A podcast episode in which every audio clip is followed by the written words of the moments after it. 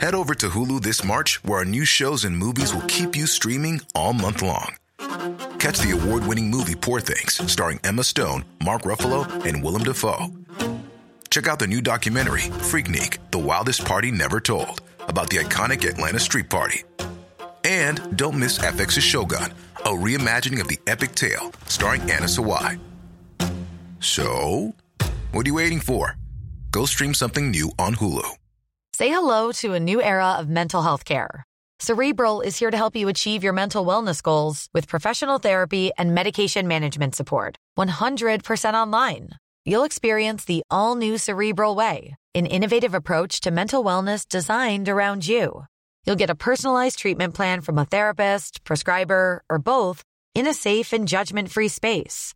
Your cerebral therapist or prescriber will outline a customized plan with clear milestones along the way so you can get to feeling your best. With Cerebral, you're not alone in your mental health journey. We're here to empower you to live a fulfilling life. So take that first step towards a brighter future and sign up today at cerebral.com slash podcast and use code ACasts to get 15% off your first month. Offer only valid on monthly plans. Other exclusions may apply. Offer ends July 31st, 2024. See site for details. You're listening to Queers, a podcast about politics and culture with Simon Copland and Benjamin Riley.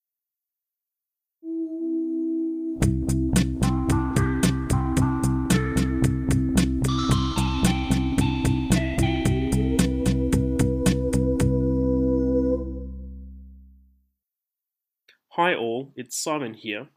This week we have a special episode of Queers for you. In late November, I presented at the Homosexual Histories Conference in Melbourne, organised by the Australian Lesbian and Gay Archives. This year's conference was titled Beyond the Culture Wars. My talk was on research that is forming the basis of what will hopefully be my first book, currently titled Sexy Capitalism. In the presentation, I talk about the history of sexual relations within capitalism and how capitalism creates what I call a sex paradox a contradiction between an explosion of sexual freedom that has been created by the functions of the system and a need for capitalism to control this freedom in order to survive. I argue that understanding the sex paradox is a way for queers to move beyond the culture wars, which I believe are only ever designed to halt progress. I hope you enjoy. Hi, everybody, uh, and thank you for having me today. Uh, I'm really excited to be here and to be able to talk. Um, so, as uh, Philomena said, my name is Simon Copland. Um, just some background on me: I'm a freelance writer in uh, largely in gender and sexuality and politics. Um, I'm currently a columnist for SBS Sexuality, but I've also written for The Guardian, uh, Overland Journal, The Advocate, Sydney Star Observer, etc. Um, I guess the title of my speech today is called The Sex Paradox, which is based off a theory that I'm working on for my book. So that's the connection here.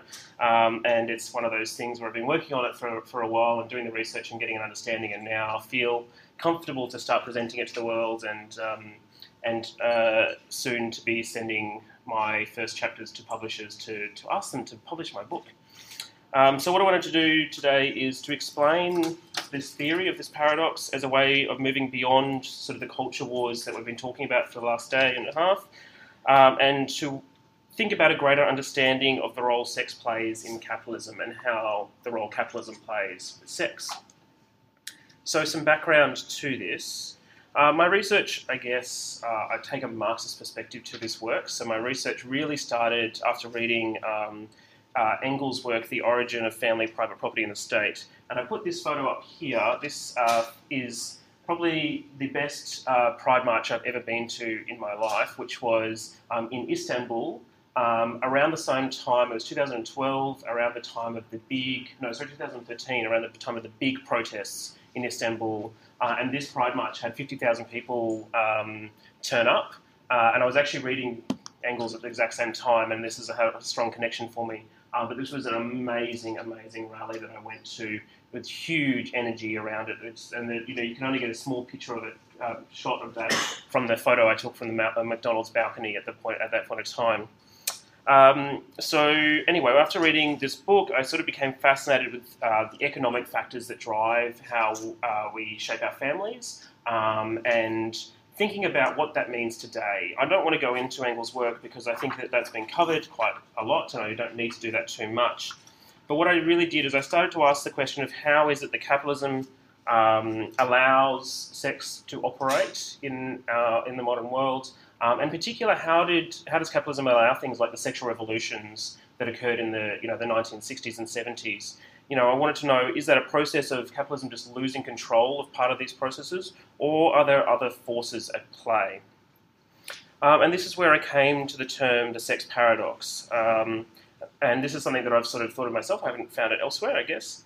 Uh, and this paradox, I argue, represents sort of a fundamental nature of the way in which um, society, uh, which sex operates under capitalism. So here's the paradox in a nutshell. I argue that capitalism has created a space for immense explosion of sexual freedom, epitomised not only by the sexual revolution of things like the 60s and 70s, but also by the revolutions, uh, sexual revolutions occurred in the late 1700s, the 1890s, and the 1920s and 30s. At the same time, I argue However, these revolutions also threaten the existence of capitalism itself. That capitalism creates sexual freedoms, but then those freedoms threaten the system itself. Um, and so, like many of the contradictions of, of the system, uh, capitalism is stuck, stuck in a sexual contradiction, um, forced to find a balance between allowing and shaping sexual freedom, but by not allowing it too much. Um, this is what I call a sex paradox, as I've said. Um, a paradox, I guess, which capitalism relies on to survive, uh, and one which it must conf- and which we must confront um, if we are to ever see sort of the end to sexual control, and, and you know, it's, it's a, an inherent part of the system. Just want to be clear here to argue, uh, because this is a big debate. I'm not arguing that capitalism is the cause of all sexual and gender control, uh, and that's really, really important. Uh, it's very clear that sexual and gender control existed well before, before the development of industrial capitalism, uh, and there are plenty of examples of that. What I'm arguing instead is a very specific form of this sort of control, um, one which relies upon different forms of coercion, uh, and most importantly, on in capitalism creating a sense of sexual, uh, a belief of sexual freedom, uh, and the capacity for future freedoms and the capacity for future um, liberation, even though that um, future doesn't actually ever exist in a capitalist system. Okay, so what I want to do, do now is, is give you some understanding of the background that got me to this sort of conclusion and, and some of the, the history that I've looked at in the early development of capitalism. Um, obviously, this is going to be quite broad because you know we're talking about a, a big history and I've only got 20 minutes, um, but hopefully we can get an understanding of it. So the development of this concept came primarily through an investigation into sexuality prior to and um, in the development of early industrial capitalism.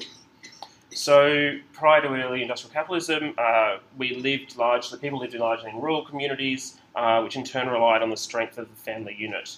So um, we had systems where pe- marriages in particular were um, economic contracts, all largely organised by the families, by parents. So parents would decide, you know, who you're going to marry, and it was based on um, creating um, economic strength. So parents would seek partners for their children who could provide best economic outcomes. So when you're seeking a man, so uh, a woman would seek a man with the best economic outcome, uh, or the best, best genetic outcome. So if you're looking for a wife, you'll want someone who, who will give you good children.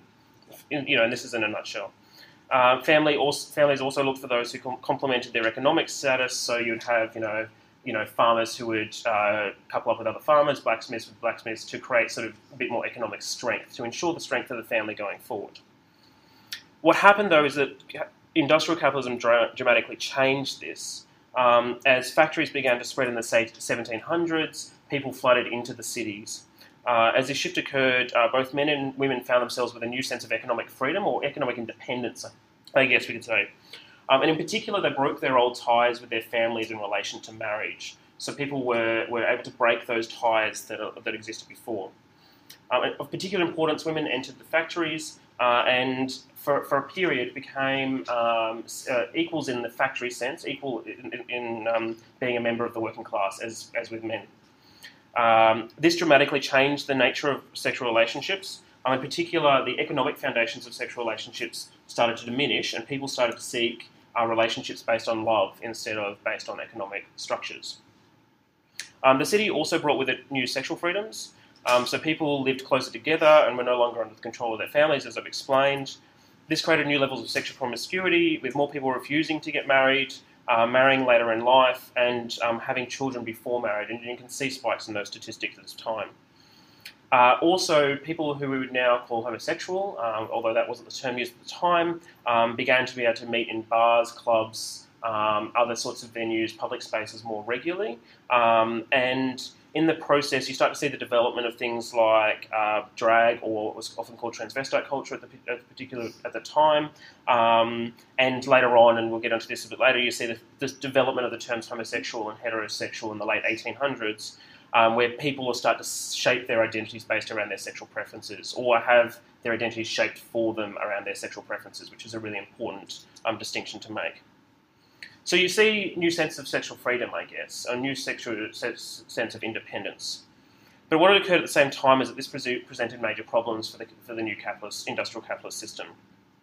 The ruling classes, in particular, feared that love based marriage would be a disaster, Love was seen as too fickle an emotion um, to back up such an important institution, um, particularly because marriage was a key to passing on inheritance to the next generation uh, and to the next male generation.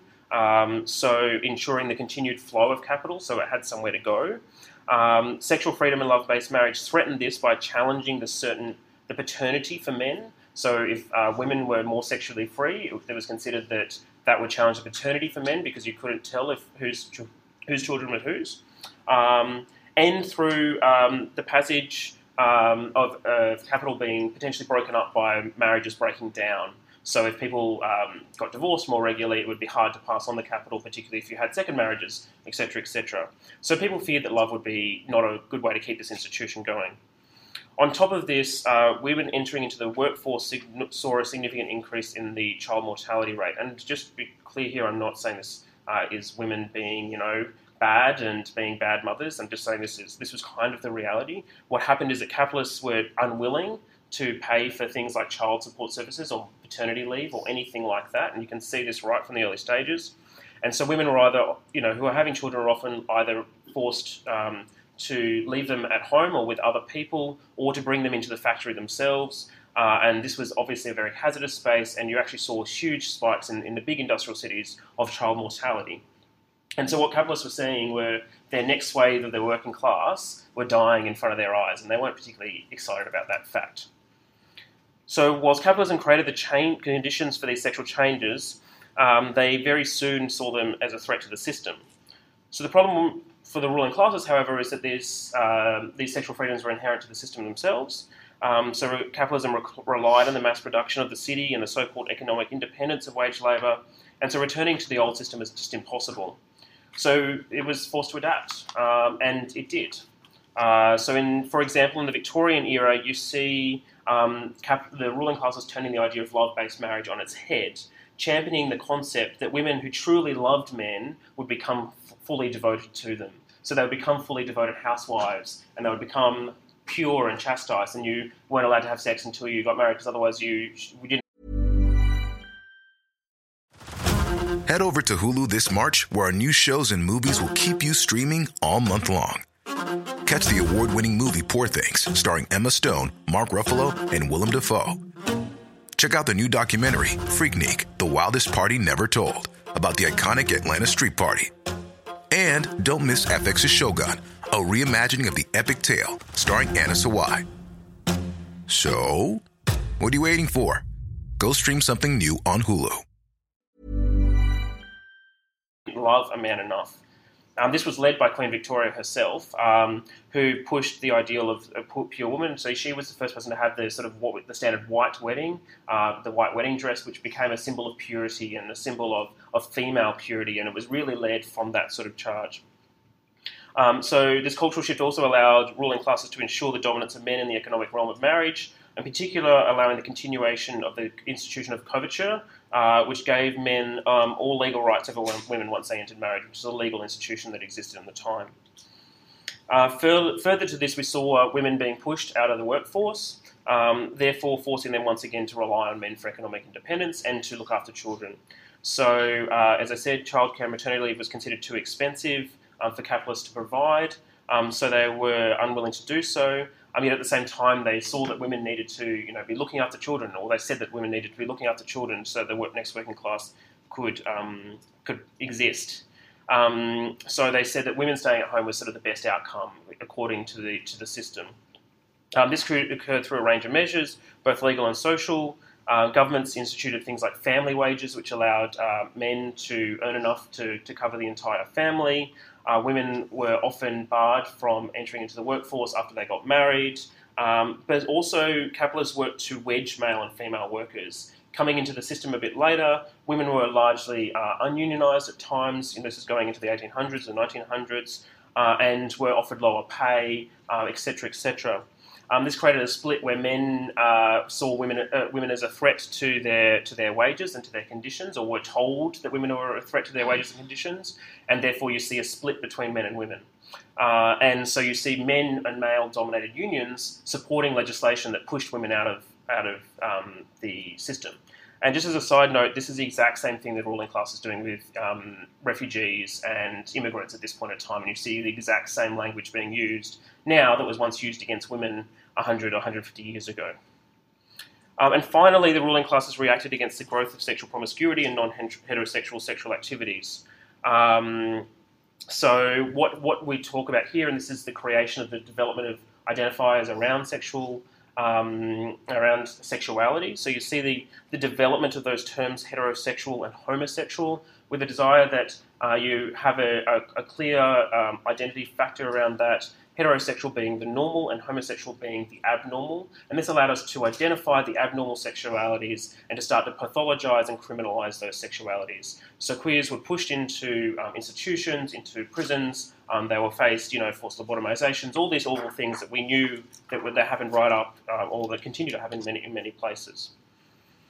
So here we can see how sexual relations are, um, in my in my view, shaped by our capitalist system. While capitalism created the conditions for sexual freedom, this sexual freedom um, threatened the very system itself, um, and this was a great contradiction, one that the ruling classes required and continue to require to manage in, in unique ways. In doing so, this shaped what uh, Michelle Barrett calls the family household system, a system in which a number of people, usually biologically related, depend on the wages of a few adult members, primarily those of a husband slash father, and in which all depend primarily on unpaid labour of wife slash mother for cleaning, food preparation, childcare, and so forth. The ideology of the family is one that defines family life as naturally based on close kinship, as properly organised through a male breadwinner with a financially dependent wife and children, and as a haven of privacy beyond the public realm of commerce and industry. So that uh, ideology was created in order to deal with this contradiction capital, what, what I would call a capitalist family was born, or maybe you'd call that a nuclear family, which is quite common terminology these days. Uh, one that uniquely managed the demands of sexual freedoms while ensuring these sexual freedoms do not threaten the system. So I guess I'm interested in what this looks like um, today uh, and how this plays out. So the family, this family household system that Michelle Barrett talks about was probably likely most ex- uh, expressed in the you know was uh, strongest uh, in what Stephanie Coontz calls the glorious period of traditional marriage, which is in the post war period um, of the 50s and 60s. So, it, what we see is a combination of events here that sort of um, created the system, uh, and then an explosion of that in the 1970s. So, while women worked heavily during the Second World War, many were quick to leave their jobs um, in order to allow male, survive, um, male, soldiers to return to the workforce. Uh, the post war baby boom forced many women back into the home, looking after the biggest generation our world has ever seen of people, of children.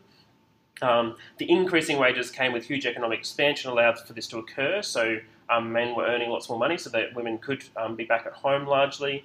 Um, and these shifts brought with them new level of social economic conservatism, uh, with the era seen sort of defined by this male chauvinism uh, and oppression against gays and lesbians very strongly, um, in difference to the 1920s and 30s where we saw a sexual revolution, uh, which saw a growth of, um, of sexual freedom.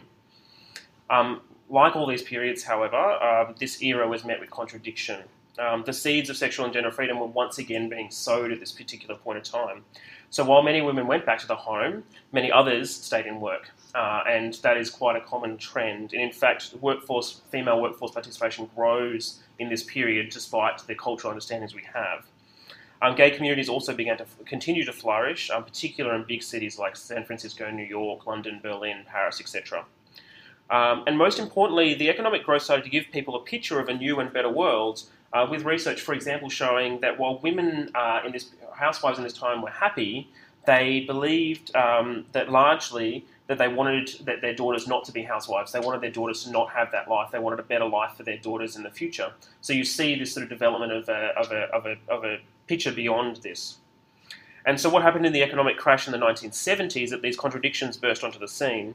Um, so with unemployment rising, uh, in, uh, women were forced back into the workforce en masse, um, largely taking low-paid jobs to sustain their families. Um, in the economic downturn, who yeah, women um, uh, could be paid less were often favoured over men in this period, and that's a period of because they weren't in the workforce, they were less unionised, so they could be paid. They could be paid less. They were paid less. They were forced to be paid less. Um, this, um, in particular, became particularly true with the growth of new service-based industries and the, with the loss of manufacturing jobs. Um, and this was developed also with uh, sort of also matched the birth control uh, increases and the, the, development of the pill, which gave women greater sexual freedom at this particular point in time, um, and the ability to control over their own reproductive decisions. Um, and also with the form, with the breakdown of the former economic orders, gays and lesbians began to find a space to express themselves more formally, which you know we see through the Stonewall riots and the, and the development of the sexual revolution in the 1970s. Again, the ruling classes resisted these changes. Homosexuality sexuality remained illegal for a time, and we've all spoken about the right wing backlash to this, the culture wars that existed at this particular point in time. Yet, what I argue is that once again the system adapted. So in the 1980s, with the development of the neoliberal era and the hyper individualism, you have these distinct identities, uh, women and homosexuals, that used to be largely pathologized or pushed into the non capitalist realm. And what you see with the development of the neoliberal era and the sort of need of sort of a growth of globalization, which required more work, uh, people, more people in the workforce, you see the bringing in of these two groups into the capitalist system.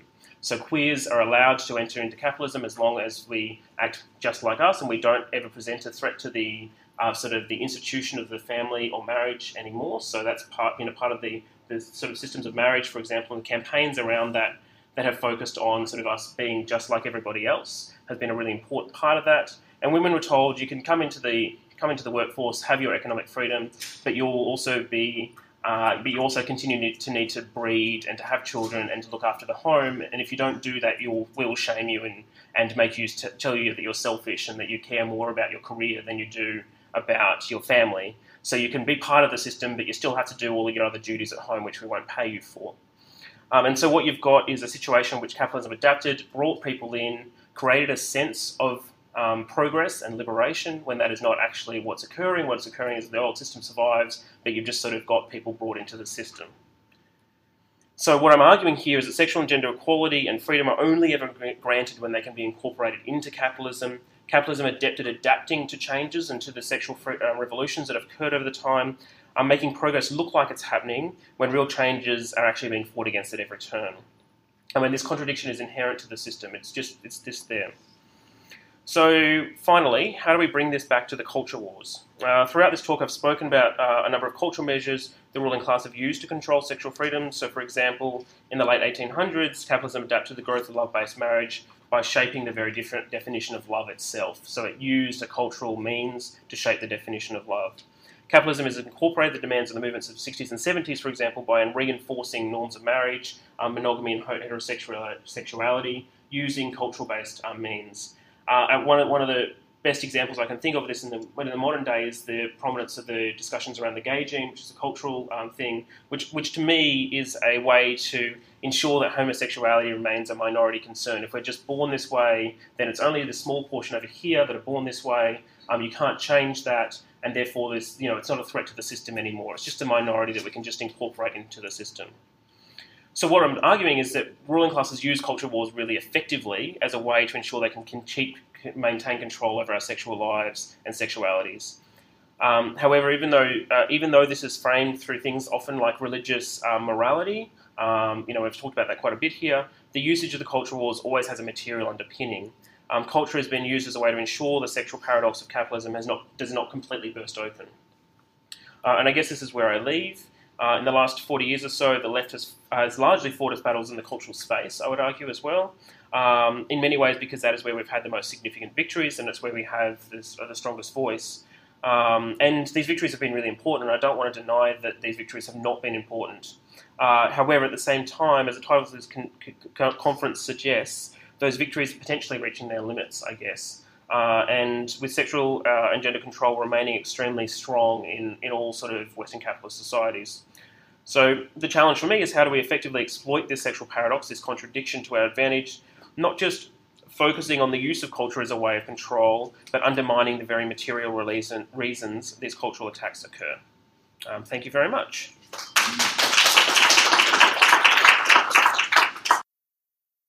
Thank you all for listening. We'll be back in about a week's time with a regular episode of Queers.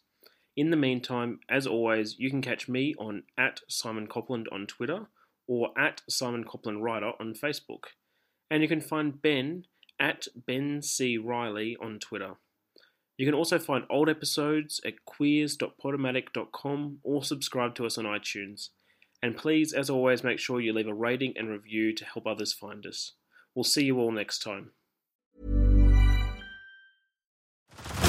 Head over to Hulu this March, where our new shows and movies will keep you streaming all month long.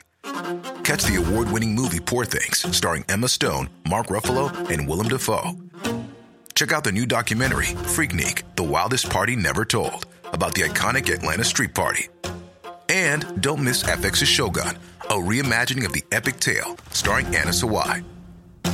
So, what are you waiting for? Go stream something new on Hulu.